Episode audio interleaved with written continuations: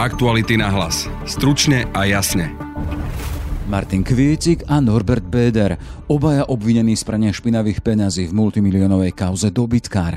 Ak prvého spájajú rovno s plnými taškami peňazí. U Martina Kvietika existujú priami svetkovia. Pri druhom, Norbertovi Bederovi, sa svedectvá zastavili iba pri taškách.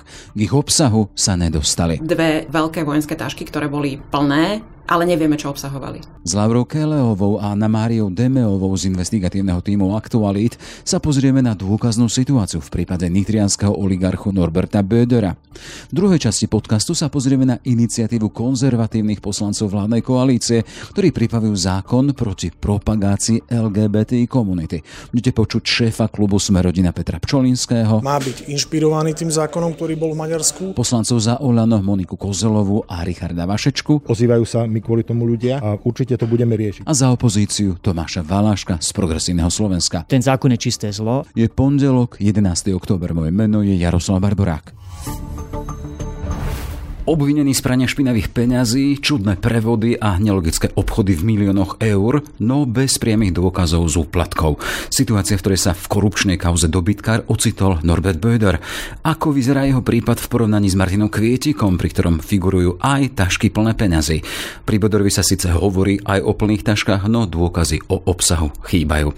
Téma, ktorú analizujú kolegyne z investigatívneho týmu Aktualit, Laura Keleová a Anna Mária Demová. Vítajte. Dobrý deň. Dobrý deň, ahoj. Norbert Böder a Martin Kvietik postaví zo špičky kauzy dobytkár, e, ktorá je o podozreniach z korupcie z mili- za milióny eur v polnohospodárskej platobnej agentúre. To sme v tom období roku 2012 až 2020, aby sme boli v kontexte. E, keď rezort pôdohospodárstva bol pod správou či už Smeru, potom respektíve neskôr vládnej SNS. Poďme rovno k aktérom tých podozrení a rozdielu, ktorý sme naznačili na začiatku. Martin Kvietik cash a Norbert Böder Eh, bankové transakcie? Laura. Tak to vyzerá, respektíve tak to vyzerá aspoň podľa toho, čo obsahuje obžaloba. Tá vlastne uh, vypisuje aké všetky dôkazy sa podarili počas tých mesiacov uh, kauzy dobytkara jej vyšetrovania zozbierať, akým u Martina Kvietika uh, existujú priami svetkovia, uh, alebo teda hlavne jeden priamy svedok, ktorý hovorí o tom, ako nosil peniaze v hotovosti do hotela blízkeho práve Martinovi Kvietikovi, tak pritom Norbertovi Böderovi policajtom sa nepodarilo nájsť spôsob, akým sa k nemu mali dostať peniaze v hotovosti, až zrazu vidia akési finančné transakcie, rôzne pô pôžičky, kúpa, predaj akcií eh, a firmy. Takže tam skôr vidia také tie rôzne bankové prevody, ktoré môžu a nemusia byť podozrivé, môžu a nemusia byť praním špinavých peňazí. Hey, Anna Maria, aj pri Böderovi samotnom sa hovorí o akýchsi taškách, ktoré boli plné, ale že chýbajú dôkazy o tom, čo bolo v nich? Rozpráva o tom jeden zo svetkov, ktorý opísal svoju návštevu e, v sídle ministerstva pôdohospodárstva u vtedajšieho štátneho tajomníka Antona Stredáka, ktorý bol nominantom Norberta Bedera, aspoň to vychádza tiež e, z výsledkov vyšetrovania, na tento post, e, kde teda okrem toho, že stretol Antona Stredáka, stretol aj Bedera a dve veľké vojenské tašky, ktoré boli plné ale nevieme, čo obsahovali. A to je práve to, že plné nevieme čoho. Poďme k tomu teda, naznačili ste teda to, že je tam čosi naznačené, máme prevody bankové, ale nemáme nejaký, nejakým spôsobom priame svedectva, priamých svetkov? Takto, aby sme si vlastne opísali tú kauzu dobytka, tak ona sa začína od tých samotných podnikateľov alebo žiadateľov o eurofondy.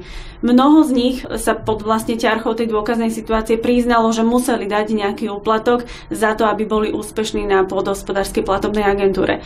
Rovnako... Prepač, že ťa vyruším, len spomeneme teda, je tam vyčíslený aj toto množstvo, alebo ten pomer, že koľko museli dávať percentuálne?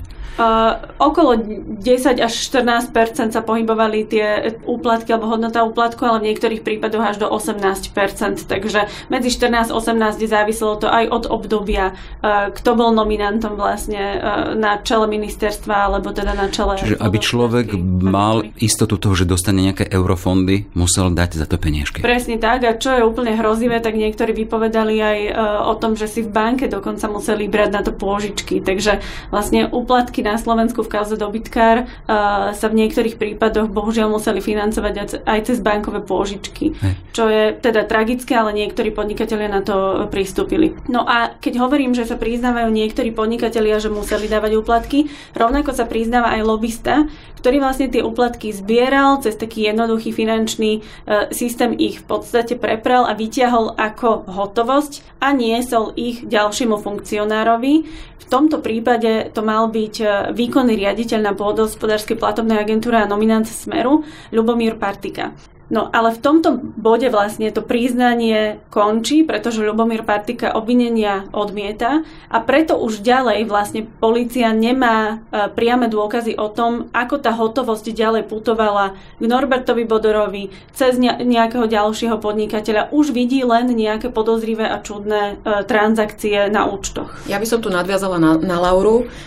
Tu prichádza ďalší spolupracujúci obvinený, ktorým je Marek Kodada, ktorý vypovedal, že od partiku, ktorý sa ale nepriznáva, počul, že peniaze majú smerovať do Nitry a potom aj priamo Norbertovi Bederovi s tým, že Partika ale túto verziu nepotvrdzuje a tvári sa, že je prekvapený, že Kodada dospel k tomuto záveru a nevie si vysvetliť prečo. No a čo s týmto, čo s takýmto stavom? Máme tu naznačenie toho, že sa niečo dialo, ale sú tu tí, ktorí to popierajú a samotný Norbert, Norbert Beder medzi tými, ktorí hovorí, že on nič nespravil, lebo no, sa ničom nepriznáva. Musíme pripomenúť, že vyšetrovanie korupcie je naozaj veľmi zložité.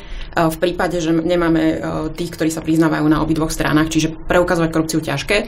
Tu ale si vyšetrovateľia dali naozaj robotu s, tou sieťou nepriamých dôkazov. V prípade Bedera sú to napríklad e, policajti, ako je Bernard Slobodník, alebo bývalý šéf kriminálneho úradu finančnej správy e, Mako, ktorí opisujú, aký veľký bol záujem Norberta Bedera o podhospodárskú platobnú agentúru a jej fungovanie, o tom, ako sa zaujímal o všetky vyšetrovania, ktoré s tou agentúrou súviseli, aj s jej e, samotným fungovaním.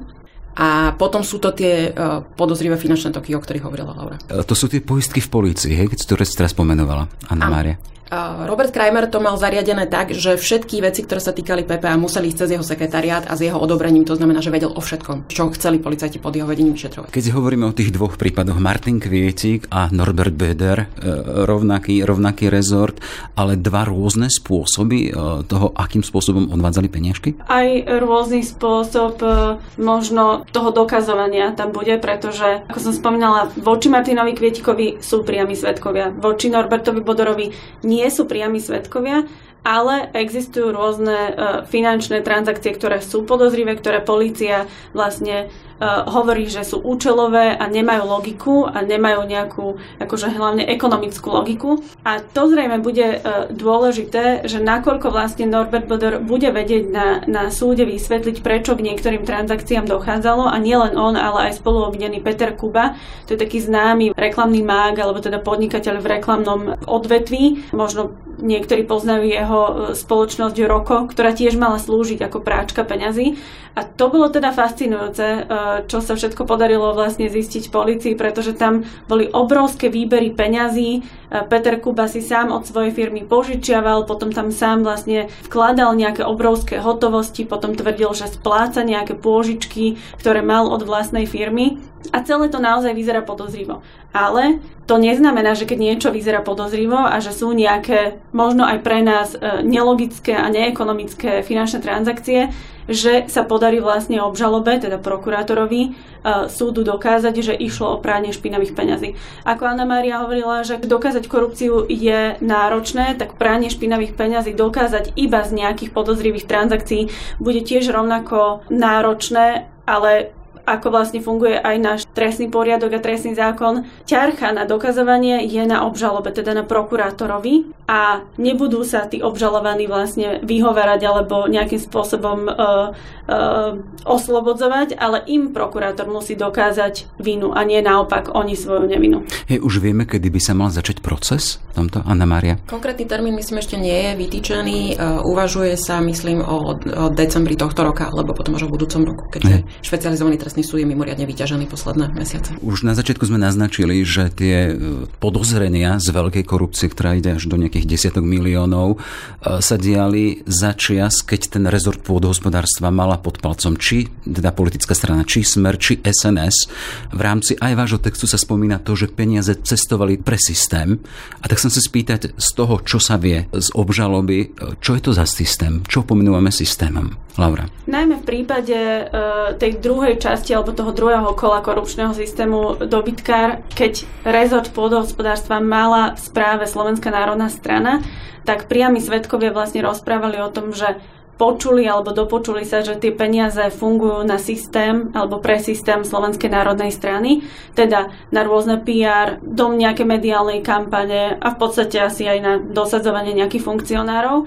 A to všetko mal zastrešovať e, v podstate Martin Kvieti, ktorý je dlhodobo považovaný za šedú eminenciu SNS. Ale keďže on obvinenia popiera a rovnako aj strana SNS poprela, že by mala nejaký úžitok e, práve z týchto úplatkov, tak v podstate toto sa ako keby zrejme na súde až tak dopodrobne dokazovať nebude, z toho ani nikto nie je obvinený. A v prípade Norberta Bodora tam je podstate ten e, systém alebo dotovanie systému úplne že vedľajšia kolej, pretože tam e, tí priami svetkovia, ktorí by opisovali priamo činnosť Norberta Bodora, jednoducho chýbajú. Mhm. Čiže prípad dobytkar to nie je prípad nejakej politickej v úvodzovkách korupcie, ale tu ideme o ekonomickú korupciu. Anna Mária. Prípad dobytkár je pre mňa e, priživovanie sa na nefunkčnej podhospodárskej platovnej agentúre, pretože bolo veľmi ľahké ten systém, ktorý tam bol zneužiť e, na to, aby sa na ňom priživili rôzne parazitické živly. Ale tu by som ešte dodala, že nie je úplne, ako nemôžeme úplne oddeľovať politiku od, e, od tohto v podstate ekonomického uh, kolotoča korupčného, pretože aj viacerí, ktorí sa priznávajú v tejto kauze, e, alebo viacerí, ktorí sú usvedčovaní, sú v podstate funkcionármi alebo nominantami niektorej z tých strán, buď Smeru, alebo potom neskôr SNS, e, takže nemôžeme toto úplne oddeliť alebo sa tváriť, že, že to vlastne e, nesúvisí s politikou. A ešte dodám, že ak by s týmto nesúhlasili vlastne ľudia, ktorí boli dosadení či už na čele buď ministerstiev alebo rôznych úradov, ktorí majú vlastne kontrolovať, ako to funguje, myslím si, že toto by sa v živote nedialo. Takže buď to bolo s poženaním alebo s vedomím tých najvyšších, ale, ale jednoducho netvrdím, že každý z toho mal teda peňažný a finančný užitok, ale, ale minimálne ako podozrenia o tom existovali. Veď predsa ministerke Matečnej písali rôzni farmári listy, chodili jej protestovať pod ministerstvo a musela minimálne tušiť, že sa niečo teda v tom rezorte deje a jej nominant na podhospodárskej platobnej agentúre Juraj Kožuch je priamo obvinený a už onedlho aj obžalovaný a bude čeliť súdnemu pojednávaniu a on tiež z toho mal mať nejaký úžitok. Toľko teda Laura Kelová a Anna Mária Demeová z investigatívneho týmu Aktualit. K ich analýze sa môžete dostať na stránke Aktualit a to v článku pod titulom Kauza dobytkár, obžaloba spomína čudné transakcie a prelievanie miliónov okolo Bödera, priami svetkovia chýbajú. Pekný deň a všetko dobré. Ďakujem, dovidenia. Ďakujem, dovidenia. Druhou témou dnešného podcastu je zákon inšpirovaný Orbánovským Maďarskom. Už na práve skončenej schôdzi parlamentu sa odidenec z LSNS Miroslav Urban pokúsil presadiť zákon proti propagácii LGBTI u mladých. Zákon sa vrátil na dopracovanie a ponovom si ho chcú adoptovať konzervatívni poslanci vládnej koalície. S viacerými z nich som sa minulý týždeň v parlamente rozprával. Zámer otvoriť túto tému, a to rovno koaličným návrhom, mi potvrdil predseda poslaneckého klubu Sme rodina Peter Pčolinský.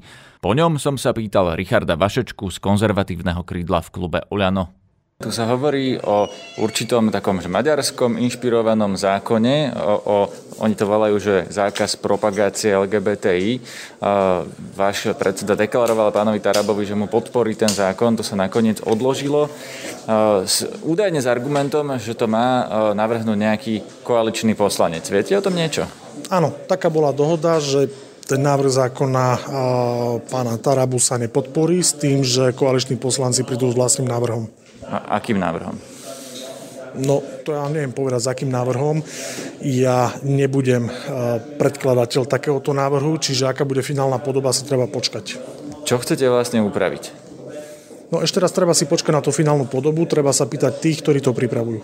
Lebo teoreticky, viete, tam môže byť od toho, že sa zavedie v školách sexuálna výchova, až po nejaké zákazy a obmedzenia a dokonca, že ruský model, ktorý kriminalizuje propagáciu homosexuality, oni to tak volajú. No, pán reaktor, ja si myslím, že netreba vytvárať paniku, treba si počkať na to paragrafové znenie, ktoré ja dnes netuším, aké bude. To Ale ten, ten zámer je teda ktorým smerom? No treba sa pýtať predkladateľov, ktorí to budú predkladať. Ja naozaj netuším, aký bude, aký bude cieľ toho zákona.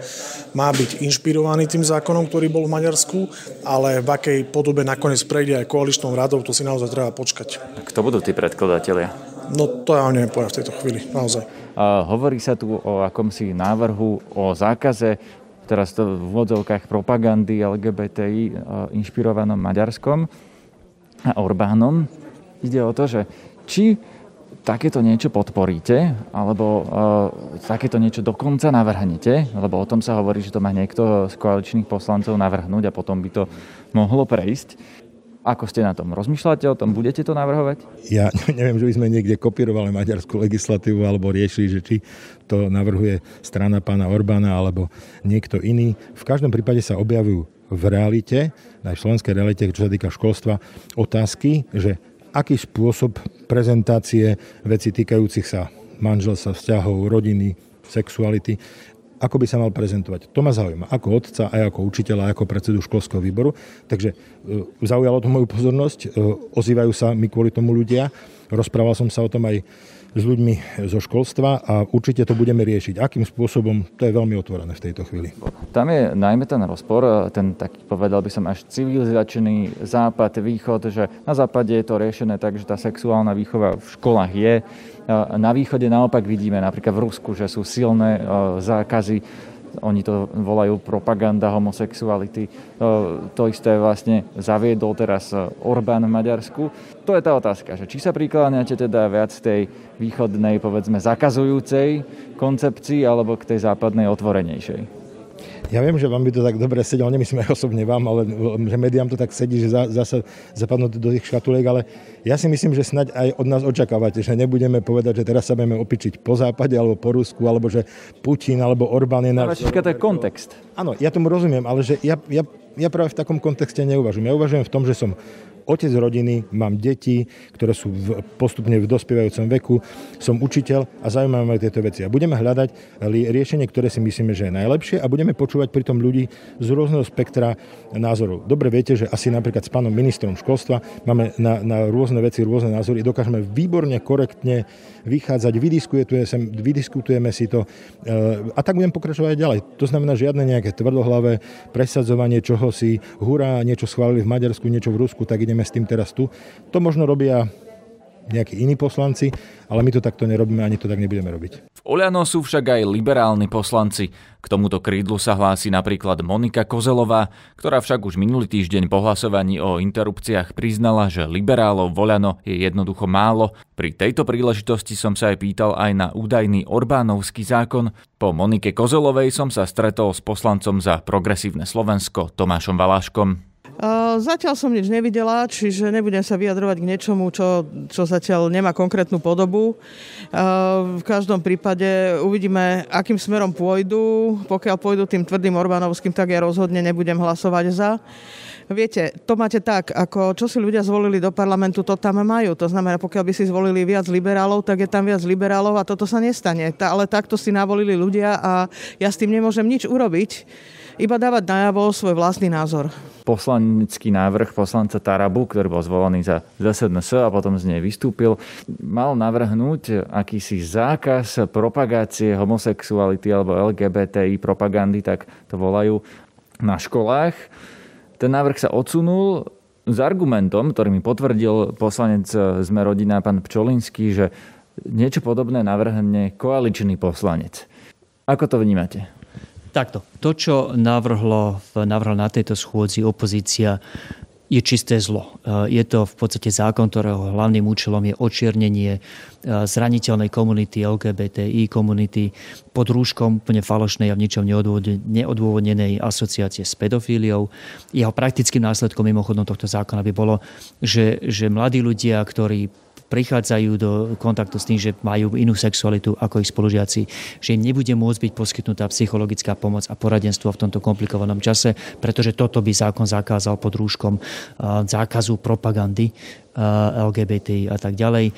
Ten zákon je čisté zlo. Aby bolo jasné, on neprešiel minule preto, lebo lepšie podané procedurálnym nejakým návrhom ho koalícia posunula až na budúcu schôdzu, hlavne preto, lebo on by bol býval prešiel s hlasmi Sme rodina. Čiže tento parlament už teraz podľa mňa má dosť hlasov na niečo, čo je asi najodpornejší zákon v tejto oblasti za posledných pár rokov. Čisto kopíruje takmer doslova tzv. Orbánovský zákon, ktorý vieme presne, čo Viktor Orbán robí. On si zabezpečuje znovu zvolenie naháňaním strachu a vytváraním falošných démonov v podobe LGBT a iných, že sa na toto pridala fašistická časť opozície by nás nemala prekvapovať, že sa k nej pridala zjavne aj veľká časť koalície, tak to je proste hambo a vizitkou, vizitkou tejto koalície. Ak by náhodou niečo také prešlo, lebo vy ste povedali, že už teraz na to hlasy majú, čo bude váš postup? Budete napríklad zháňať podpisy pod podanie na ústavný súd, alebo čo sa vôbec s tým bude z vašej pozície jediného poslanca progresívneho Slovenska dať robiť. Jasne, predpokladám, že podanie na ústavný súd príde tak či tak. Zatiaľ sme ho nezvažovali, pretože si myslíme, že nebude treba, lebo podanie niekto iný. Ak sa tak nestane, zvážime to. Napríklad prezidentka musí zákon podpísať, alebo ho môže sama poslať na ústavný súd. Prezidentka bola pôvodne členkou progresívneho Slovenska, čiže otázka je na vás, či budete iniciovať s ňou nejakú komunikáciu o tom prípadne. Prezidentka hovorí, ako ona sama za seba, za žiadnu politickú stranu či hnutie nekoná, takže nemôžem v tejto veci hovoriť za prezidentku. Ak to nebude ona, bude to niekto iný, napríklad my. To, čo hlavné, čo však chceme urobiť, je, že budeme naďalej trpezlivo predkladať a pripravovať zákony, ktoré reálne zlepšujú postavenie a situáciu žien v tejto spoločnosti. Nie tieto falošné zlepšováky z dielne Olano, ktoré ženám reálne skôr uškodia. Dobre, tu vám do toho vstúpim, lebo vy ste predložili aj na túto schôdzu zákon, ktorý upravuje životné partnerstva. Vy teda chcete tým opačným smerom, ako idú oni a chcete, aby niečo takéto prešlo. Ste ochotní sa s nimi dohodnúť na nejakom kompromise, že teda niečo prejde z toho, čo hovoria oni výmenou za to, že by ste napríklad podporili ich zákon, keby hlasov, keby potrebovali jeden hlas, alebo je to podľa vás tak diametrálne odlišné smerovanie, že tam sa nedá dohodnúť? Nerozumiem otázka. Vy sa ma pýtate, či by sme podporili zákon o životnej, pardon, zákon o obmedzení prístupu k interrupciám. To snad asi nemyslíte vážne. Samozrejme, že nepodporíme zákony, ktoré idú proti právam a, a slobode a zdraviu žien za žiadnych okolností. Bodka, hotovo. Žiadny kompromis sa tam nedá urobiť. Máme kompromisy a máme intenzívne konzultácie, rokovania negociácie s koalíciou v iných zákonoch, ktoré sme predložili, ktoré by zlepšili práva žien. Rozumiem vám veľa, že tu vám do toho skočím. Vy ste totiž sám poslanec za progresívne Slovensko a práve preto som sa vás pýtal, či ste ochotní urobiť nejaké kompromisy, lebo ak chcete, aby vám niečo prešlo, tak zrejme aj e, vy budete musieť podporiť niečo iné, preto som sa pýtal na tie kompromisy. Som samozrejme a opäť e, s, koalícii, s koalíciou som v intenzívnom kontakte či v iných zákonoch, či v tých, ktoré predkladáme. Pred, použijem konkrétny príklad, nech tu nehovoríme vatu. Predložili sme zákon, ktorý by umožnil zamestnávateľom udeliť tým, ktorí sa chcú očkovať, e, deň voľna alebo finančnú odmenu. Celo pointou je umožniť zamestnávateľom motivovať svojich zamestnancov k tomu, aby sa očkovali a chránili zákazníkov, chránili kolegov. Rokoval som s ním dlho o ňom dlho s členmi koalície. Ponúkol som, že vylúčime jednu časť toho zákona, z ktorou mala z rôznych komplikovaných príčin problém SAS. Ponúkli sme to v dobrej viere s tým, aby to prešlo do druhého čítania. Koalícia to zabila tak či tak. Takže podľa vás sa nedá na ničom s nimi dohodnúť? Je to veľmi ťažké. E, táto koalícia si, si dala do vienka, že nebude podporovať opozičné návrhy a je vlastne jedno, e, či sú dobré alebo zlé. Aktuality na hlas. Stručne a jasne. Sme v závere za celý podcastový tým Aktualit. Pekný deň želá Jaroslav Barborák.